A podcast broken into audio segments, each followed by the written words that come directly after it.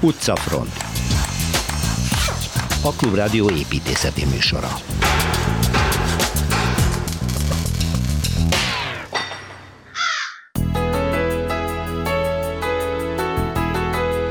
A sztárépítész Richard Meyerről kezdtünk el beszélgetni múlt héten Szilveszter Ádámmal, ezúttal folytatjuk az életmű bemutatását. Száz éve halt meg Pet Samu, több rendezvényen is megemlékeztek róla ebben az évben, most Kelecsényi Kristóf is csatlakozik, és egyik nagyszerű épületéről, a Műegyetemi Könyvtárról fog beszélni. Az Onnenberg villa egyes részeiben már emlékeztet régi szecessziós pompájára, de a lakók és persze a rekonstrukciót elindító Singer Margi tovább küzd. 150 éve alakult meg Magyarország első műemlékekkel foglalkozó intézménye. Torma Tamással megbeszéljük, hogy mire jutottunk ezügyben mára. A szombathelyi Szegedi kastély egykori tündöklése és szomorú jelene. Erről beszél majd Kelemen Zoltán. Az oroszok már a Spájzban vannak, ne tessék semmiféle aktuál politikára gondolni. A filmlegendát Kolotko Mihály idézte meg újabb miniszobrával, és erről Kozár Alexandra számol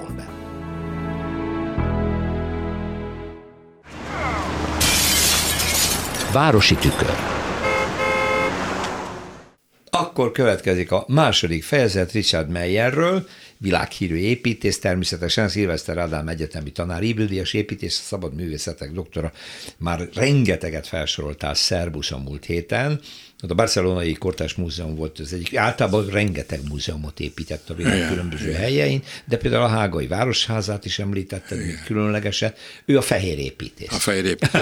Tehát, hogy minden fehér, soha nem használt színeket, minden háza hófehér. És hát mondjuk Hága az érdekes, mert ő a fővárosa Hollandiának, Hollandia. és egy, ennek egy ilyen terjenges vidékes elegáns hangulata volt, de most a pályaudvar új, és mellette magas házak épültek, rengeteg jó építész sereg lett itt, és hát nyilvánvalóan meg kellett egyen, ő is megbízták, és egy gyönyörű fehér házat csinált. Na, Tehát én nem tudtam, hogy ott van, mert, mert az ember nagyon nehezen tud fölkészülni egy ilyen út előtt. Hát ez egy Richard Meyer, és tényleg. Építette Berlinben. Épített. Az új Berlinben, ott a világ összes a nagy építész. Nem, nem, nem, nem valami. Róla, nem. Lehet, hogy nem. Nem, nem, nem, uh-huh. nem, ez kimaradt ilyen. No, menjünk akkor tovább. Akkor épített a Beverly Hillben egy, egy, egy érdekes épületet, egy régi, régi, régi média épület, televíziós rádiót kell felújítani. Ott is megjelent egy hengeres forma, szép. Utána van egy varázslatos gyönyörűség, ez a Paul Getty Múzeum Los Angelesben. Hm. Egy dombon ez egy olyan együttes, ahol van, van hát így, így kapásból ránézve egy hogy legalább 9-10 épület tömeg. Ezek mind önálló kis múzeumok, és nagyon szépen vannak a terepen rárakva. Van egy körben szervezet, van, vannak ilyen kis, kis kockák, uh-huh. és az egész autóval közérthető, és a végén, végén akkor egy, egy ilyen teraszra kell kimenni, egy éves teraszra, és lenézni a völgybe zseniális. Ez, ez, ez egyik legszebb háza nekem. Én ezt sajnos nem láthattam, mert messze vagyunk tőle. Hát épít mindenféle házakat, például Düsseldorfba. Van egy, van egy, egy áruházlánc, és annak a, a zászlós hajóját építették ide, ez a Peak és Kloppenburg nevű társaság. Egy nagyon érdekes ház, mert kicsit hasonlít a, a Fosternek a londoni városházára, tehát a pozícióját tekintve. De nagyon szép az üvegteteje. Utána van egy, egy nagyon finom kicsi templom a Róma közelébe, ami azért érdekes, mert, mert a kultikus tér ilyen hajló ívekkel van, van egyik oldalról, a napoldalról takarva, ami fölött azért bejön a fés ilyen, ilyen visszaverődő fények világítják, tehát ő kicsit Alvarától tanult valamit, csak az ő mag saját nyelvén mondja el, Fantasztikus érdekes. Fából vagy beton. betonból? Fehér beton. Fehér, ez is fehér beton. Itt, itt minden fehér. Minden, hát ez itt minden, mind, minden háza, még a templom is az. Na, a másik, amit én láttam is, az Rómában az Arapácis Múzeum. Uh-huh. Ez, ez a, a béke oltár, ami az érdekes, mert Augustusnak a mauzolama mellett van, de a Tiberis oldalon. Tehát onnan kivették, az egy teljesen elhanyagolt műemlék, most kezdik javítani, de ez az éppen maradt oltár, ami egy hatalmas nagy tömb, biztos szép faragásokkal, ez bekerült egy házba, ezt tervezte. Richard Mayer, ami, ami nagyon érdekes, mert megint fehér, üveg, de van egy, egy jobbofa dolog, hogy a, a, a Tiberis menti gát az, az elég magasan van, ott van egy kettős platánsor, és onnan lehet benézni ebbe a térbe, egy icipicit lejjebb van, és utána az utca, ami, ami folytatása Ripettának, a Via Ripetta, az mélyen van, és ő csinált egy falat, ami, a, ami fut a, a Tiberis oldalon, és annak a tetején vizet folyat. Úgy, mint annak idején a római birodalomban ezek a nagyon magasra emelt víz, hát ott, igen, azt tanultam meg. Igen. Csak ő nem azt csinálta, hogy elszállítja, hanem, hanem folyatja, mert ez egy ismerős effekt ott. És a lépcsőkön le lehet menni, ott van egy, egy, egy, egy, egy, egy kicsit combig érő magasságú víz, amire ráengedi. Tehát ami egy fátyolvizesés. Uh-huh. És ez nagyon jó, mert Rómában az ember meghal a melegtől, Éppen és akkor bemegy, bemegy egy udvarba, és bevágatja a kútba a kezét, és akkor lehűl. Itt, itt, itt, mindig ülnek az emberek, azért a hogy mindenki levette cipő, és beült. Mint a Trevibe, ugye? Igen. Nagyon szép ház. Ezt, ezt szeretettel mindig megnézem, amikor arra megyünk. Van neki egy, egy érdekes, nagyon attraktív épülete, ami két részből áll, egy, egy, egy szikár elalakban fordított többszintes, nagyon keskeny karsú bütűvel épített ház, és előtte van egy, egy öblös, nagy, nagy, nagy teret befoglaló hengerbe, és kupolája. De azok van egy kupolája, azt láttam. Az mi, milyen épület? Az mi ez, ez, ez, ez Kalifornia van San Jose City Hall, a városháza San, San Aha, Jose. De ez mintha üvegből lenne ez a kupola, ugye, ha jól emlékszem. Igen, üvegkupola, és, és az érdekes, hogy a ház, aki, aki körülveszi, fölvesz egy, egy, egy nagyobb sugarú hengernek a felületét mert észrevett, hogy van egy, egy ölelni való valami. Mm, de ahogy egy Tehát konkáv. A, egy, egy konkáv ív van rárakva a homlokzatra. Igen. Nagyon szép.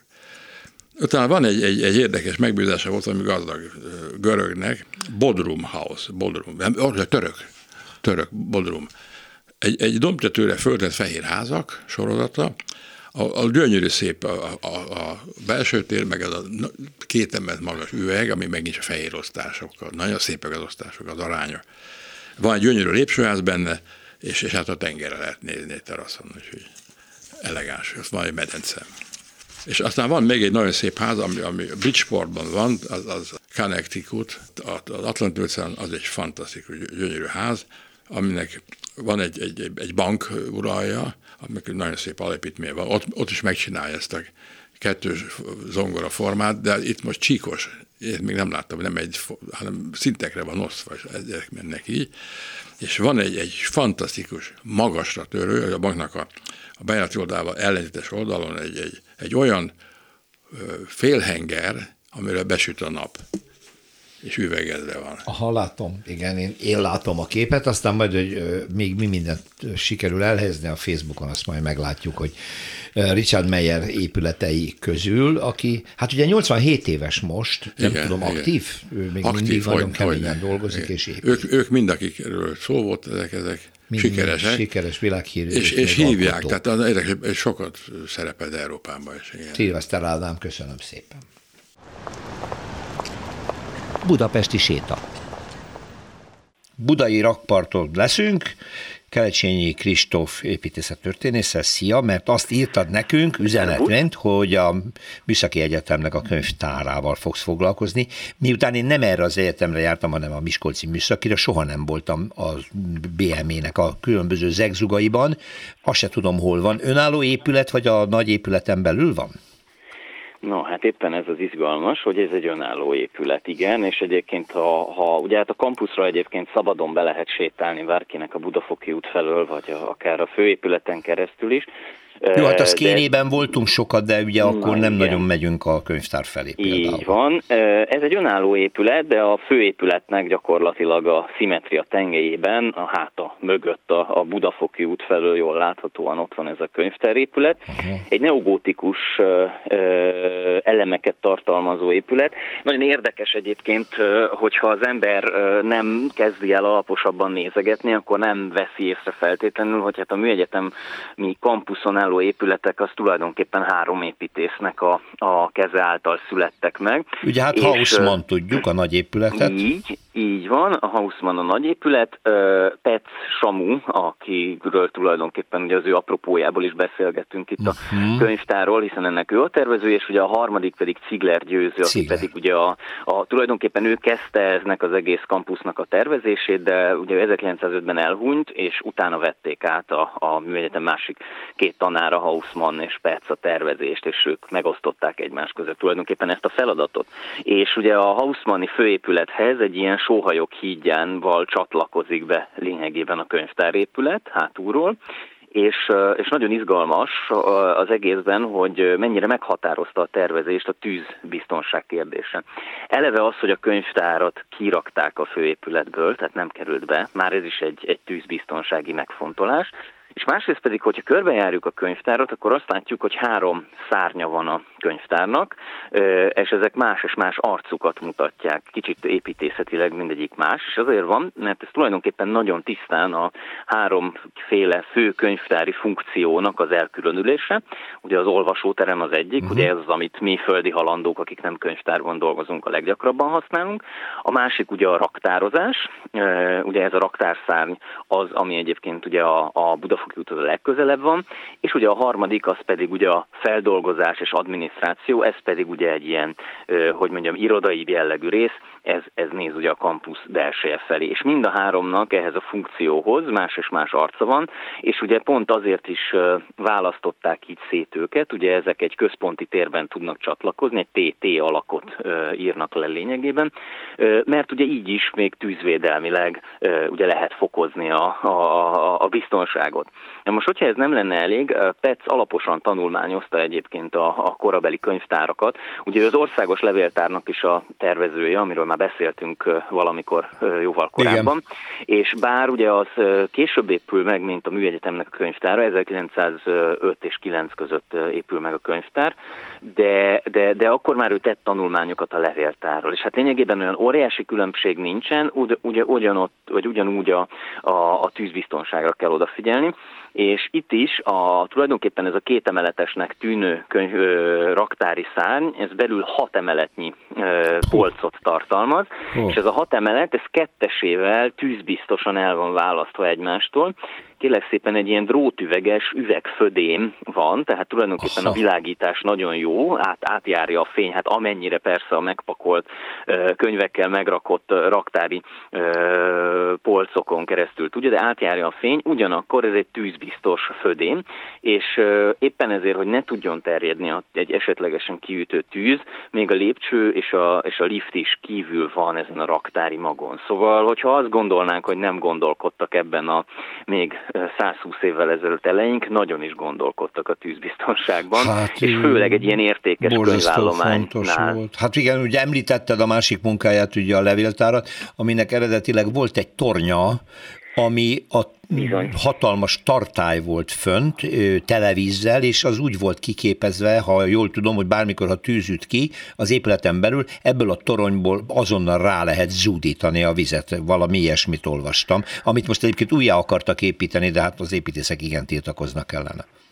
Igen, igen, hát az egy másik történet. Az egy másik és ugye történet. tulajdonképpen sajnos ott ugye a tűzbiztonságot ugye kétszer is, ugye 45-ben és 56-ban is hát úgymond lehetett tesztelni, és ugye sajnos nagyon sok irat elveszett, de nagyon sok irat meg is menekült. Hál' égnek itt a műegyetemi könyvtárban sosem, sosem nem volt, volt ilyen. Nem, nem csak tűz, nem, de akkor nem, nem sérült a háború alatt sem ezek szerint. Hát valamennyire épület. megsérült egyébként az épület, de, de nem ütött ki tűz a raktárban az épületnek a, a hozzátartozik a történetéhez. Két jelentős műtárgy is volt benne, amik sajnos ma már nincsenek meg. Az egyik a Ferenc Józsefnek és Erzsébet királynének egy szoborcsoportja, ami eredetileg az országháznak a kupola csarnokába készült, csak soha, soha nem helyezték végül el ott, és a 20-as években oda ajándékozta az országház a műegyetemnek, és akkor ez itt lett fölállítva ez a szoborcsoport, és hát korábban pedig az olvasóteremnek a falán egy Raksányi Dezső nevű festőnek a, hatalmas falképe volt, ami a tudomány ókortól napjainkig, hát az akkori napjainkig, tehát a 20. század elejéig tartó fejlődését mutatta be.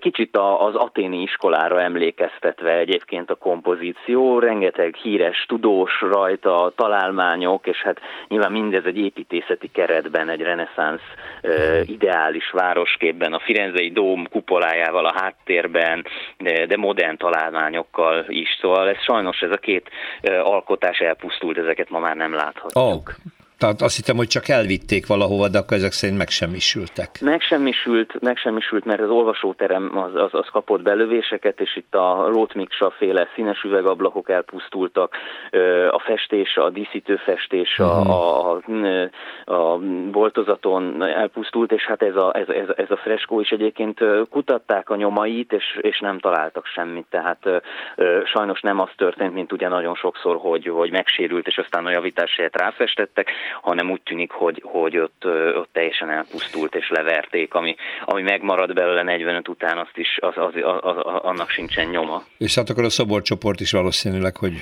széttörhetett és elhordták valószínűleg. Az szoborcsoport, igen, a darabjai megvannak egyébként belőle, és ha jól tudom, Ferenc Józsefnek az országalmát tartó keze például Azt megvan belőle, az, az, az megvan, és ha jól tudom, most nem akarok butaságot mondani, de Erzsébet királynénak egyébként a szobra, ha rossz állapotban is, lehet, hogy már restaurálták, de az is az Epres kertben, mintha meg lenne. De a hmm. többi mellé, voltak rajta mellékalakok, ezek nincsenek meg, úgyhogy igen, ennek a, a királynét a kegyelet megőrizte. Nagyon szépen köszönöm Kelesényi Kristófnak, szerbusz, jövő héten Szerbusz. újra várunk, szia!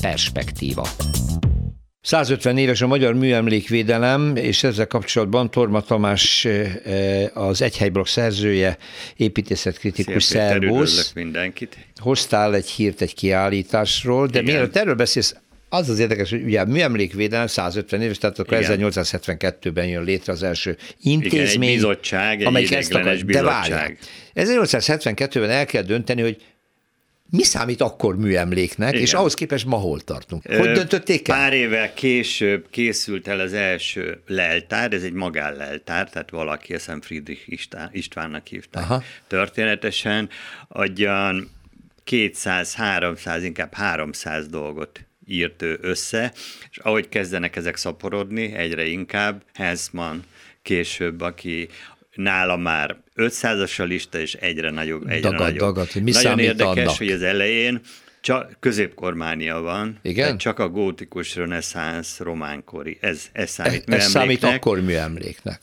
19. Mhm, század vége csak felé. eljön az az idő, hogy a miniszter védelmi alá akarják helyezni, mindjárt megmondom, 1880-ban a Vajdahunyadvár rát minősítik, tehát miniszteri Aha. felügyelet alá helyezik, ez az első magyar műemlék, így uh-huh. manifest. Igen, tehát 1880. 1880, Azkor. tulajdonképpen a törvény az, az azt hiszem 1870-es, de pár évvel korábban már még Pest-Buda, tehát 1870-ben vagyunk, azt hiszem, 1868-ban, bocsánat, egy törvény már kimondja, hogy Pest-Budán kisajátítható a műemléket tartalmazó ingatlan, és így kezdődik az akvinkumi feltárás is. Valószínűleg Aha. ezzel volt összefüggésben. összefüggésben. Igen.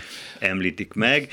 Amit mondtam, ez 1876, Hensman 263, de még középkori. És akkor de visszakanyarodok, amit mondtam, hogy az első barokk, tehát amit tulajdonképpen nyit ebből, az 1890 uh-huh. Mhm. és Stróbl Alajos szakvéleménye alapján a Körmözbányai Háromság szobrot. Jé. Az első barokk emlégetről megállapítják, hogy ez műemléki jelentőséggel bír.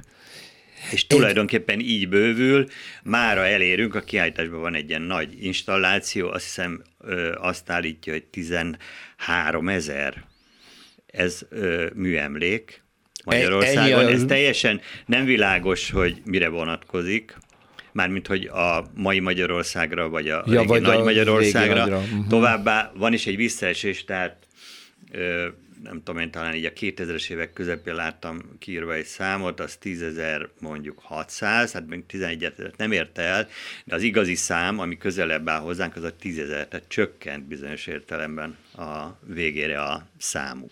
Ami a műemlékvédelemben érdekes, hogy ö, már ugye az kezdet-kezdetén el kellett dönteni, hogy mi az irány, a védelem mit is Igen. jelent. Megóvni, ami van, Igen. vagy rekonstruálni. Igen. És ez a mai napig így ez van. Ez egy óriási kérdés, vitája a műemlékvédelemnek. A fő tanulsága legalábbis nekem, tehát ugyebár én modernistának, vagy inkább modernistának tartom magam, de azért az utóbbi időben, hogy öregszem, azért húzok a, a mondjuk úgy konzervatív megközelítéseket is hajlandó vagyok elfogadva. Szóval ez egy állandó hullámzó vonal. Soha nincs dílek vannak, illetve kordivatok, amikor ez nagyon megy. Tehát korábban itt már beszéltünk például arról, hogy ilyen nagyon híres Lux Kálmán, apa és fia egyébként a Tűriai templomnál, hogy a tégla, az például egy ilyen romantikus hevület volt középkoriasítani, próbált valamit, ami egyébként eredetileg, mint Udlakiren nem volt olyan. Igen. De egy csomó minden van, tehát amikor a Velencei kartát rigorózusan ö, használták, tehát például egy ilyen állatorvosi ló, az itt is látszik, a Salamon torony Visegrádban. Igen, igen. Tehát, hogy nem ma, már 20 évvel ezelőtt is valaki odament, nem azt mondom, hogy visszataszító volt, lepusztult volt ez a beton megoldás, amit 1960 valányban nagyon jónak találtak. Igen, igen, tehát hullámzik valóban. És de hogy mikor egy mi még a... jobb példát, Diósgyőri vár. Vár, na ott, ott most már óriási viták vannak. első rekonstrukciója, illetve már az új szellemben, tehát NER időkben járunk, tulajdonképpen nem volt fedett része, ugye? Igen, ott volt igen. a Haláka Fesztivál, igen. Ők nem igen. tudtak bemenni sehova, nem volt egy fedett rész a romban. Volt Az kettő, egy volt, rom, volt kettő a színpad mögött, mondták. jobbra és balra volt két régi őrállás, igen, ott igen. öltöztünk, mert én igen. is jártam Na, oda. Annyi az volt. első felújításnál csináltak egy szép gótikus termet, és a négy toronyból azt hiszem kettőt. Kettőt. Hát mindenképpen be kell fedni, ugyebár az praktikus, Igen, ne a rendezvények szét. miatt, meg egyébként is az állagvédelem miatt. Ez szerintem teljesen oké okay volt. És annak. aztán jött a Írtam többi. Róla, és jött a többi, egyrészt ott egy, hát már történelmileg erősen vitatható, inkább közönségbarát megoldás volt egy ilyen nagy lovagi torna aréna a, Igen, a váron kívül. A vár mellett, de a várnak most van egy újabb, már tulajdonképpen sokkal neki szabadultabb, és az én vonalamon ez már túl megy, amikor a hitelesség rovára megy az újabb beépítettség. Beépített. Tehát túlépítik. Igen, igen, ez már múltálmodás. Igen, és akkor igen. Mondom, Meg, o, nem akarok példákat Olyat építeni, mondani. ami nem volt soha. Igen, igen. igen. Szóval ez a kiállítás arra is tanulság, hogy mikor, melyik korszakban melyiket Igen. favorizálták, mi volt a, az éppen irányadó műemlékvédelmi koncepció. És Mihály több verzióban egy tévékészülőken jelent, és mindig változnak az évszámok, ő kopaszodik, és látszik, hogy ebbe 20 év eltelt ebbe a hatalmas munkába, de ez rámutat arra is, hogy ennek nagyon fontos része az, hogyha beszélünk róla, az van. Ezt már, ezer, tehát már a 19. század végén, akik ezt ambicionálták, a műemlékvédelmet, már rájöttek, tehát például volt moziban nem mozgóképes, hanem fotó uh-huh. előadások voltak, műemlékeket mutattak, és beszéltek róla, megismertették az emberekkel, és ha megismered, akkor jobban tudod szeretni is. És vigyázol is rá. Torma Tamás, köszönöm. Háztűznéző.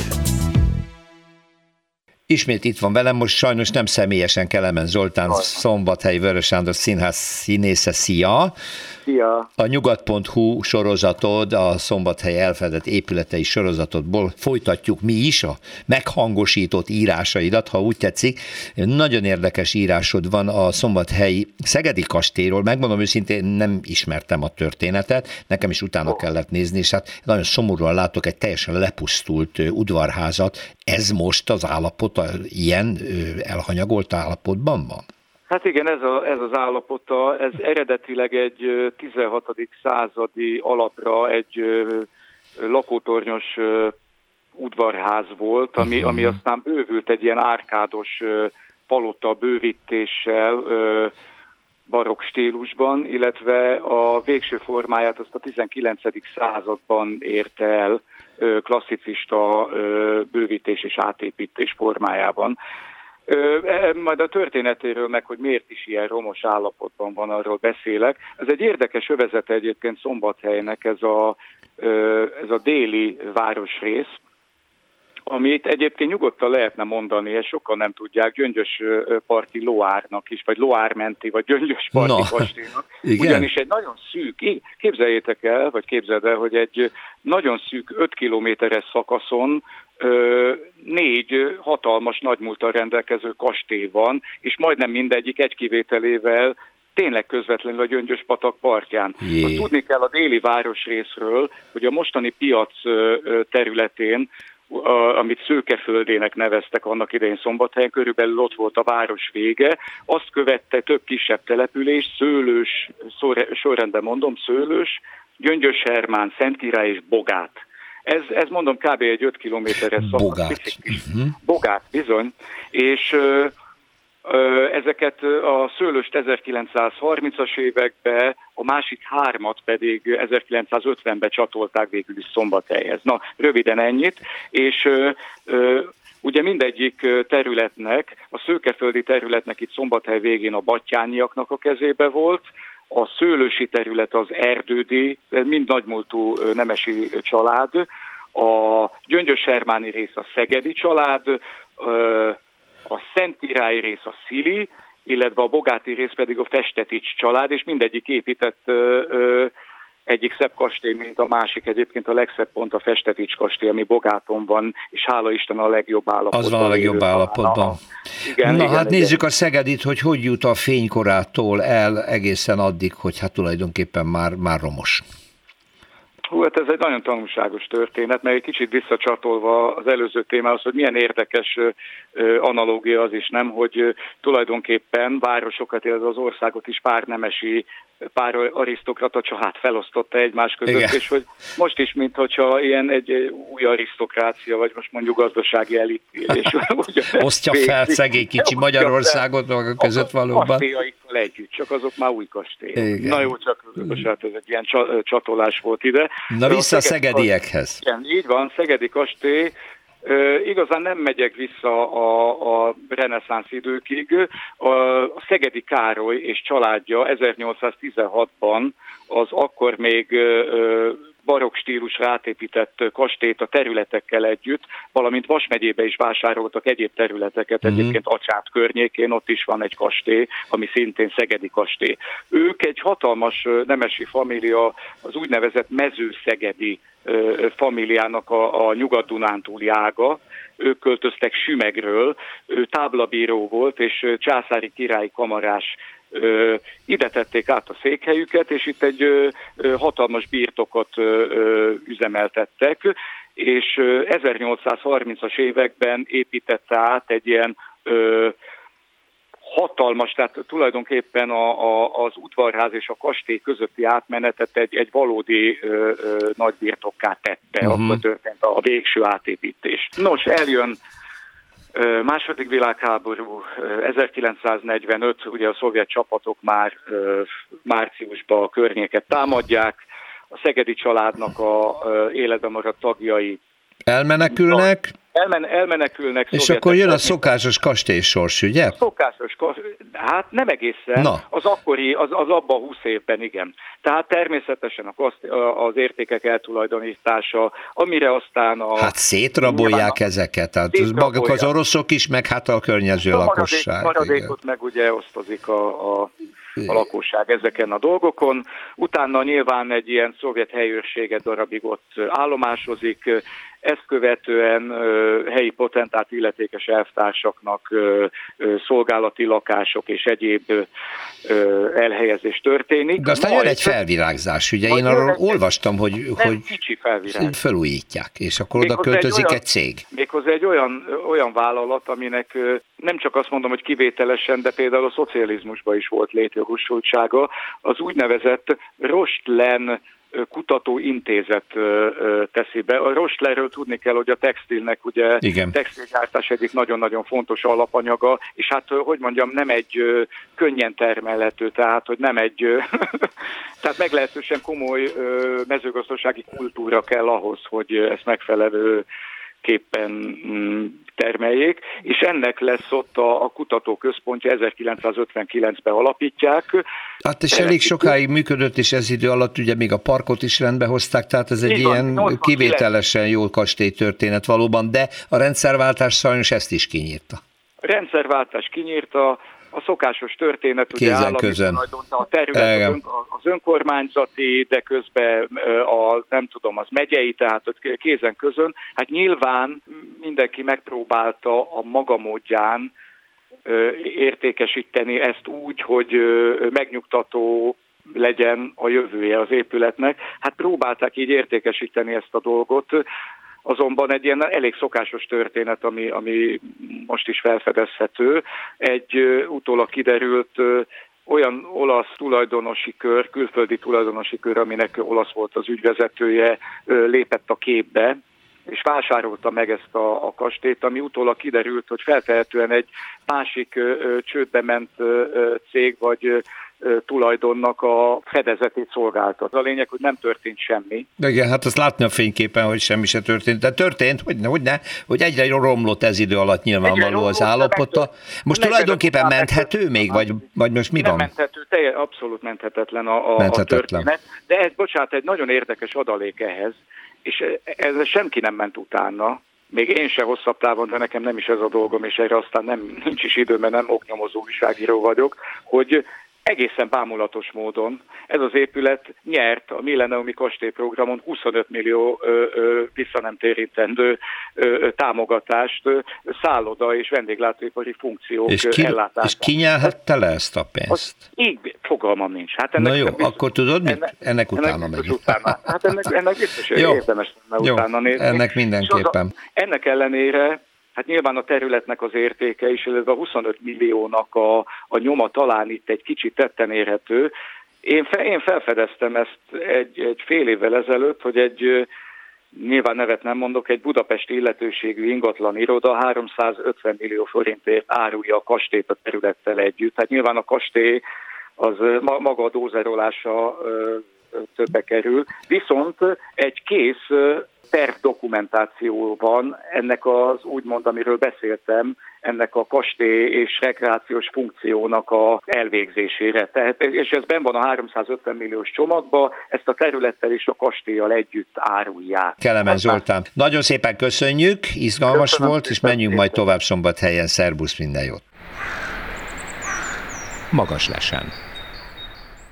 Az építészettel foglalkozó hazai sajtó egyik kedvenc témája a Zonnenberg villa, vagy Zonnenberg háza Munkácsi Mihály utcában. Mi is foglalkoztunk vele, hiszen ez egy valóságos csoda. Nem csak maga a ház, hogy mi, miből mi lett, hanem az, ahogyan ez megvalósult. És Szinger Margit akkor is vendégem volt, amikor először beszéltünk, most is itt van, köszöntöm. Üdvözlöm. Jó napot, mert ugye abban maradtunk, hogyha jelentősen előrelépnek, akkor újra beszélgetünk, már pedig nagyon jelentős előrelépés történt. Szóval ez az a ház, az sok közül, amelyik megszenvedte a szocialista korszakot, és ott pusztult el egy gyönyörű szecessziós, hihetetlen épület. Ki is a tervező? Körösi Albert Kálmán. Körösi Albert Kálmán egyik ragyogó munkája, ez gyakorlatilag a város egyik legszebb épülete volt. Akkor jön az IKV-s korszak, leverik a vakolatokat, a díszeket, a rótmiksa üvegek eltűnnek, a kapu elkezd rohadni, nem sorolom tovább. Olyan állapotban volt, hogy amikor ön és férje, egyébként Belgiumban élnek, ott dolgoznak, megvettek itt egy lakást, akkor, akkor mit határozottál? Hát mindenek előtt túlélni a saját lakásunk felújítását, az egy külön horror. Akkor az sem volt valami volt, túl, túl jó állapotban. De az első pillanatban beleszerettünk ebbe a rómiaiban is gyönyörű épületbe, amire ha az ember fölnéz, akkor látja, hogy ez gyönyörű, de nagyon csonka. Igen, rögtön lehet érezni, jól mondja, megcsonkították igen, ezt az épületet. Igen. Tehát ez... És eleinte csak nézegettük, és egymás között beszéltünk arról, hogy hát azért maradt itt még némi érték, és arra legalább miért nem vigyázunk. Uh-huh. Na, ez volt a nyitó gondolat, amit az ember úgy elelhessegetett, mert Mindenkitől azt hallottuk, hogy ez lehetetlen. Hány lakója van a háznak? 34 albetét új, új, új, van. Ha már háromban sem tudnak megegyezni általában a társasháziak, de akkor ez egy kemény menet volt. Igen, nálunk is úgy indult, hogy mi a férjemmel azt láttuk, hogy számunkra szokatlan stílusban beszéltek egymással az emberek a közgyűléseken, mi több nagyon alacsony érdeklődés mellett. És azt láttuk, hogyha változtatni akarunk a ház, én úgy hívom, hogy a ház külsején, akkor először talán az embereken kéne változtatnunk. Aki társaságban... Ez hány éve volt? Egy Mi? olyan bő négy éve. Akkor kezdtek ebbe Igen. bele. Uh-huh. Aki társasházban él, az tudja, hogy ez mit jelent. Pontosan, csak közgyűlés ne legyen, na jó. Igen, Igen. de nálunk a közgyűlések áttevődtek a mi lakásunkba, és ott leültettük az embereket egymással szemközt, és azt kérdeztük, hogy ők vajon mitől éreznék jobban otthon magukat ebben a házban? Ez egy teljesen szokatlan kérdés volt, úgyhogy ebből indult, ebből csírázott ki az, ami most van. A lakók mennyire voltak avval tisztában, mennyire voltak képben, hogy ez milyen volt ez az épület annó? Többnyire sem ennyire. Uh-huh. És hát ez, így kapták, így költöztek Igen, be. meg a, amikor a piacról az ember két szatyorral hazaér valahova nap, mint nap, akkor nem az építészeti értékeket látja, hanem mondjuk azt, hogy nincs lift, meg csapódik az ajtó. Beázik a lépcsőház, igen, nincs villany a pincelejáron, stb. De mi elhívtunk egy művészettörténészt, Baldavári Esztert, aki körösit kutatja, és egy előadást tartott a mi lakásunkban a közgyűlés után a házról. És ő is megdöbbent, hogy milyen nagy érdeklődés kísérte ezt az előadást. Sokat kérdeztek, elámultak a lakók, hogy na hát, és kezdték észrevenni, hogy amiben mi élhetünk, az egy gyönyörűség. És érdemes lenne vigyázni rá. Ugye ez volt a célunk, hogy, hogy megértsék, hogy nem ér véget a tulajdonunk a küszöbünkön, Na, ezt nagyon nehéz megértetni. Igen. Most Zinger Markitól csak azért szakítom meg, hogy a hallgatónak elmondjuk, hogy az eredményt most már annyira visszaigazolja a közösség is, és a közönség, hogy a négy év munkájával szépen visszavarálosolódik a házkörösi eredeti épületéhez közelítve. Az érdeklődés akkora, hogy a Magyar Örökség napján egy héttel, két héttel ezelőtt? Ez a kulturális örökség. A kulturális örökség napján több mint 200 ember rohamozta meg a Munkácsi Mihály utca 25-öt, és 23. a 23-an, és maga, mint idegenvezető hadcsoportban vitte végig az embereket, mert most né, tényleg kíváncsiak rá, hogy mi történt. Csak azért mondom, hogy nem akármilyen eredményről van szó. No, menjünk tovább. És akkor a lakók szép lassan ráhangolódtak arra, hogy csináljunk valamit igen, együtt. Igen, Na de azért mert... áldozni is kell, de az meg Igen, nehéz. nálunk volt egy közgyűlés, ami szerintem talán Budapest történetében sem volt még ilyen, mert 70% fölötti részvétel Olyan volt. Na, már Olyan ez nincs, is. ez tényleg nincs. És uh, mi eléjük tettünk egy tervet, hogyha szeretnénk, hogy ez, meg az, meg amaz megvalósuljon, akkor ezt, meg azt, meg amazt kell megcselekednünk, elsősorban megdupláztuk a közös költséget, és a résztvevők száz százaléka megszavazta ezt. Igen, amikor először beszélgettünk, ezt nem, nem is nagyon akartam elhinni. Igen, de ez, ez így tél, volt. Ez Nekem mai napig hihetetlen. Igen. Azt látták, hogy egy értelmes célt tettünk eléjük, és azt is látták, hogy mi nem síboljuk el a pénzt. Én számvizsgáló lettem, és egy svábasszonyhoz méltón nagyon keményen őrzöm a házpénzét. Uh-huh. Mindent, mindent megkérdezek, mindent megnézek, hogy mit, mire fizettünk, miért fizettünk, Na, de nem csak ezt csinálta, már a múltkor elmondta nekünk, hogy pénzt is szerzett, hiszen pályázott, Igen. csak a Mennyországban nem pályázott, a létező összes Igen, kaput kinyitotta, ahol esetleg pénzre lehetett számítani. Azt gondolom, hogy talán az önkormányzatnál már kint lehet az arcképem Vantid, mert hogy mindenki ismer, és tudják, hogy ez a nő pénzért jön. De olyan, tényleg olyan magas hatékonysággal pályáztam, hogy az, az magam számára is meglepő, viszont az lehet a dolog hátterében, hogy én mélyen hiszek abban, hogy ez, a, ez az út, ez végig járható, és én végig fogom járni. Na, amikor itt legutoljára beszélgettünk, akkor a Képzőművészeti Egyetem, talán szobrász tanszakának tanárai, tanárai és diákjai dolgoztak a kapun, ami egy gyönyörűséges alkotás, ugye egy kétalakos, hatalmas nagy kapubejárat van. Azóta már nagyon sok minden történt kívülről is, hát az új kapu, ami teljesen felújítottak fölötte a gyönyörű színes üveggel, egykor rót üvegek voltak, na majd mesélj el, hogy jutottak idáig. Hát az önkormányzattól kaptunk hozzá támogatást, pályáztunk, és, és kaptunk támogatást. Maróti Géza szobrai őrzik a kaput, és annyira rossz állapotban vannak, nem, már nincsenek. Már nem, voltak, most már készen fel lett újítva nagyon szépen. Hogy bármennyire is én a rótüvegekre vágytam, első lépésként ezeket kellett rendbe tenni, és gyönyörű lett. Tényleg álomszép, és megadja azt a reményt, hogy az további 120 évig ott lehet, ha karban tartjuk, mert hogy ezt is kell. amikor elkészültek a szobrok, az egy nagyon látványos nagyon. változás Igen. volt, mert tényleg a 24. órában voltunk, és gyönyörű munkát végeztek. És hozzá kaptunk egy csodálatos dokumentációt is, hogy mit csináltak, mit miért csináltak, hogyan és hogyan tovább, hogyan kell majd karbantartani. Tehát tényleg lenyűgöző az egész. Igen ám, de emellett az ajtó annyira, de annyira kopott volt, és lepusztult. Nagyon. És akkor jött a következő ötlet, hogy pályázzunk, és pályáztunk a kapu felújítására, ami néhány hete lett kész. Tényleg gyönyörű, de az asztalos restaurátor sírva fakadt, mikor meglátta, hogy mi van a festék alatt. Aha, Mert annyira. hogy a tölgyfa helyett pozdorja volt. Jaj. Tehát ott aztán rengeteg mindent kellett, meg betömködött, ki nem kézbesített leveleket találtunk az ajtó belsejében. Belsejében? Igen, Ajaj. meg üvegszilánkokat, meg hát minden oda nem valót. Az odavalók pedig hiányoztak, úgyhogy nagyon sok mindent pótolni kellett, de igen szépen oldották meg. És ha már az ajtó, akkor ugye azzal egybeépítve volt az egyik rótmiksa üveg. Az ajtó fölött. Az ajtó Ívesen fölött, egy gyönyörű igen. szép rótmiksa. Színes üveg volt, ólomüveg gondolom. Igen, igen olmozott üveg. Na és azzal, azzal hogyan Hát jutottak? több mint két évig kerestük, mert volt egyetlen fekete-fehér fotónk, az egyik üvegről. És arra gondoltunk, 1984-ben volt egy kiállítás, ahol ez a fotó benne volt a katalógusban. És arra gondoltunk, hogy ezt a fotót valamiről készítették.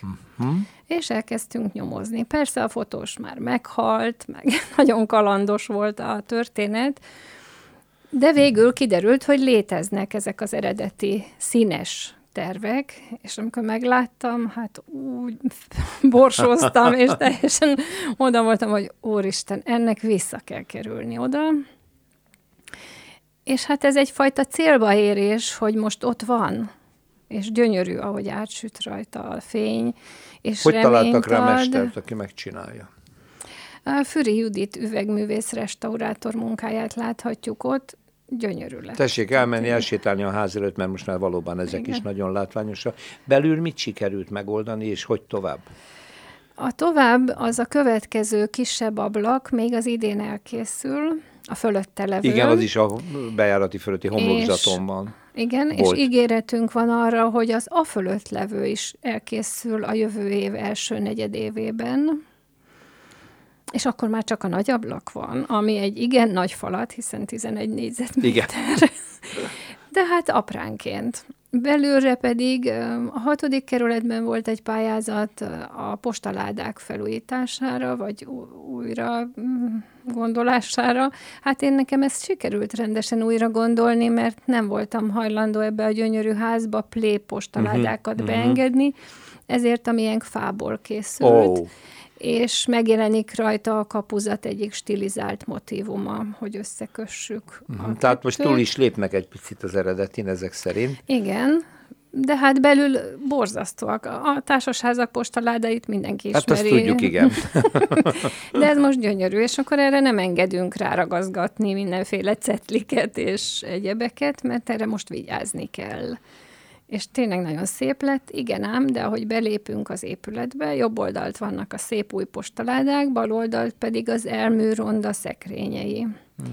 Uh-huh. Úgyhogy most ezen töröm a fejem, hogy, hogy, azzal ott, hogy lehet, azzal mi legyen, mert ugye se leszedetni, se átalakítani nem szabad, viszont valamit mégiscsak kéne vele csinálni, mert ordít a különbség a két oldal között. Tehát... Szóval Zonnenberg házmunkácsi utca 27, Három. 23, nem fogom eltalálni, már 25-öt mondtam, 27-et, igen, tehát 23, ez a szondi sarok, munkácsi igen. szondi sarok, pompázatos a ház, szinte azt mondom érdemes olyan másfél hónaponként visszamenni és keresni a változásokat, hogy Zinger Margit és most már csapata mi mindent elért itt. Ez nem kevés pénz, nem firtatom, de csak arra gondolok, hogy egy normál lakás külső ajtó, egy bejárati ajtó bizony megüti a 200-tól a, akár egy millióig az árát, ez sem lehetett akár, úgyhogy még tovább is kell magának menni, de most már van híre, és most már a hivatalosságok is értékelik, ugye? Igen, igen, egyre inkább. Nem sokára szervezünk, illetve most szervezzük, nem sokára lesz egy konferencia. Elfogadta a meghívásunkat Erő Zoltán Budapest főépítésze, jó néhány műemlékes építész, tehát ez inkább egy ilyen építész konferencia lesz. Azért hívtuk ezt össze, hogy minél több szakemberrel beszéljünk arról, hogy hogyan nyúljunk, vagy hogyan nyúlhatunk ehhez a házhoz, hogy már ne ártson neki senki. És úgy gondolják ők is, hogy ez példa lehet a budapestiek számára, hiszen annyi gyönyörű épület van, ami, ami megérdemelné ugyanezt a folyamatot, és példa lehet arra, hogy a lehetetlen is lehetséges. Hát eddig ez egy igazolt tétel, Szinger Margit legalábbis bebizonyította, hogy valóban lehetséges. Akkor nem beszéljük meg a következő randit, mert nem tudom, hogy mikor lesz olyan új lépés, hogy egy látványos megoldással megint közelebb kerülnek esetleg az eredeti állapotokhoz, de várom. Mikor? Már integet nekem, hogy lesz Igen, valami. Lesz, Na mondja. mert hogy van nekünk egy nagy ablakunk, ami hát egy álom, hogy milyen gyönyörű Igen. volt, és ott valami közösségi finanszírozást szeretnénk, ugyanis az üvegművész azt mondta, hogy ő bele tudja gravírozni az egyes kis darabkákba az adományozók nevét, és úgy gondolom, hogy indítanánk egy olyan um, felhívást, vagy nem is tudom, minek nevezem, hogy örökbe lehet fogadni az üveg egyes darabjait, és az majd ott őrzi az, az adományozó nevét úgy, hogy lentről nem látszik, de belülről benne vannak a nevek, és mivel emberek hajlandóak pénzt adni azért, hogy egy csillagot nevezzenek el róluk, amit sose fognak látni, én remélem, hogy ezt majd támogatni fogják azok, akik egyrészt látják azt, amit elértünk, hogy nem kamusztunk, hogy tényleg mhm. valóra vált, másrészt meg szeretnének részesei lenni ennek a folyamatnak, ennek a történetnek, ami politikamentes, ami egy civil kezdeményezés, és sok kis darabból összeállhat az a nagy sokmilliós üvegablak, ami ott még várja, hogy elkészüljön. Jó, akkor most a Singer Martit elmondtad, de akkor még nem indult az akció, ezt majd meghirdeti. Igen. Ezt csak azért mondom, mert tudom, hogy nagyon sok lelkes hallgató már szinte jönne is felajánlani. Lehet jönni, mert az Onnenberg házért alapítvány számlaszáma él, és Jó, akkor akik hozzánk fordulnak, igen, továbbítjuk igen. a címet önöknek, további sok sikert, és akkor jelezze, hogy mikor beszéljünk Jó, újra a Zonnenberg házról a Munkácsi Szondi utca sarkán. Én is köszönöm, további sok sikert kívánok. Utcafront Találós kérdés következik, kedves hallgatóink, nincs kompót. Melyik filmben és milyen szituációban hangzott ez el?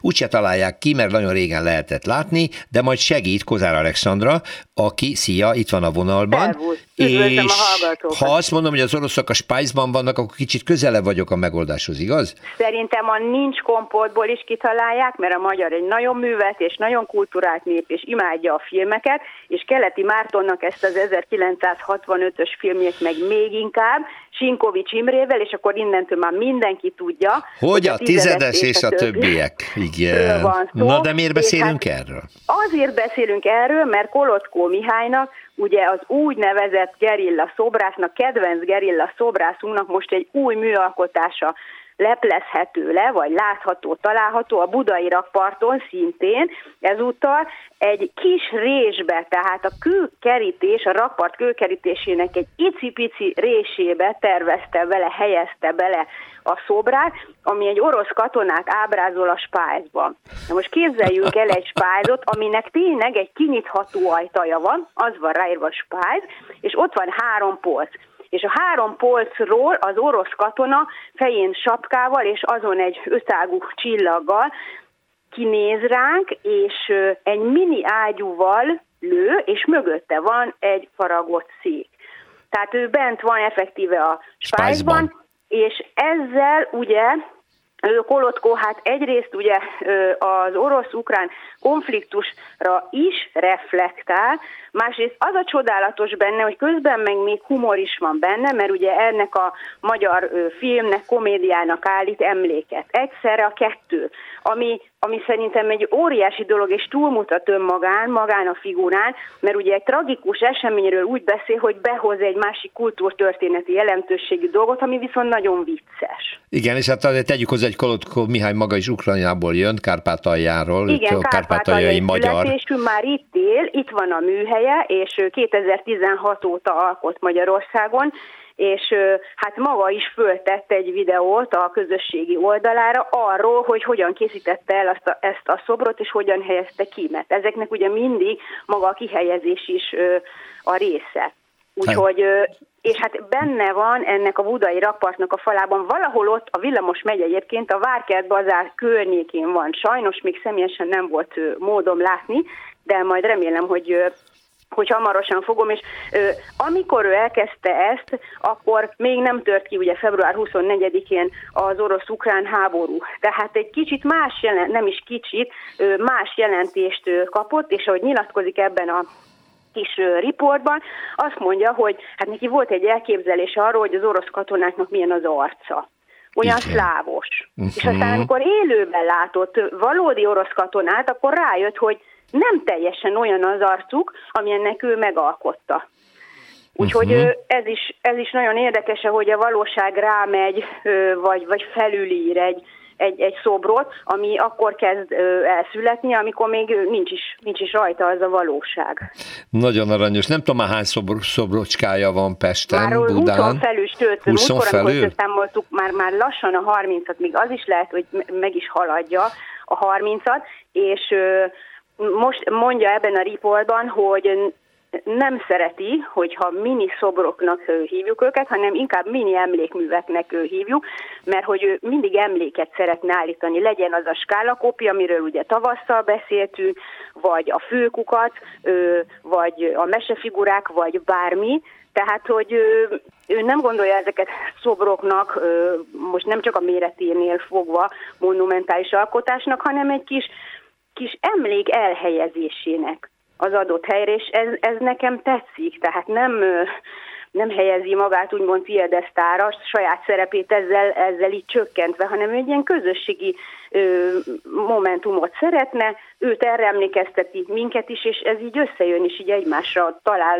szobor és közönsége. Szerintem ezek ilyen kis helyek, hogy az ember már egyszer látott egy ilyen kis szobrot, és akár szó arra jár, akkor gyorsan tesz néhány lépést, hogy újra közelről megnézze, bárkiről is legyen szó. Vagy beletesz egy Balaton szeretet a gombóc Artúrnak a szájába. Igen? Mert ilyen, igen, ilyet is láttam. Igen, mert ugye csokoládét szeret, és akkor beletesznek. Vagy, vagy sapkát tesznek, olyan is volt, sapkát tesznek egy figura fejére. Én mondom, ezt a skálakópét szoktam gyakran látni, és, és nagyon-nagyon kedvelem, és, és különösen szeretem, ahol, ahogy ezek így elbújnak, és tulajdonképpen általában egy résből, egy padszérről, egy tulajdonképpen egy félreeső helyről adnak egy nagyon kedves jelet az arra járónak. Igen, Skálakópi nagyon édesabb, egy kis mini ö, nyugágyban fekszik, állati ö, szellemes a figurája. No, hát akkor a legközelebbi szobor felfedezéséig nem várunk, hanem jövő héten újabb témával jön. Kozár Alexandr, köszönöm szépen, szia! Szervusz, viszont hallásra!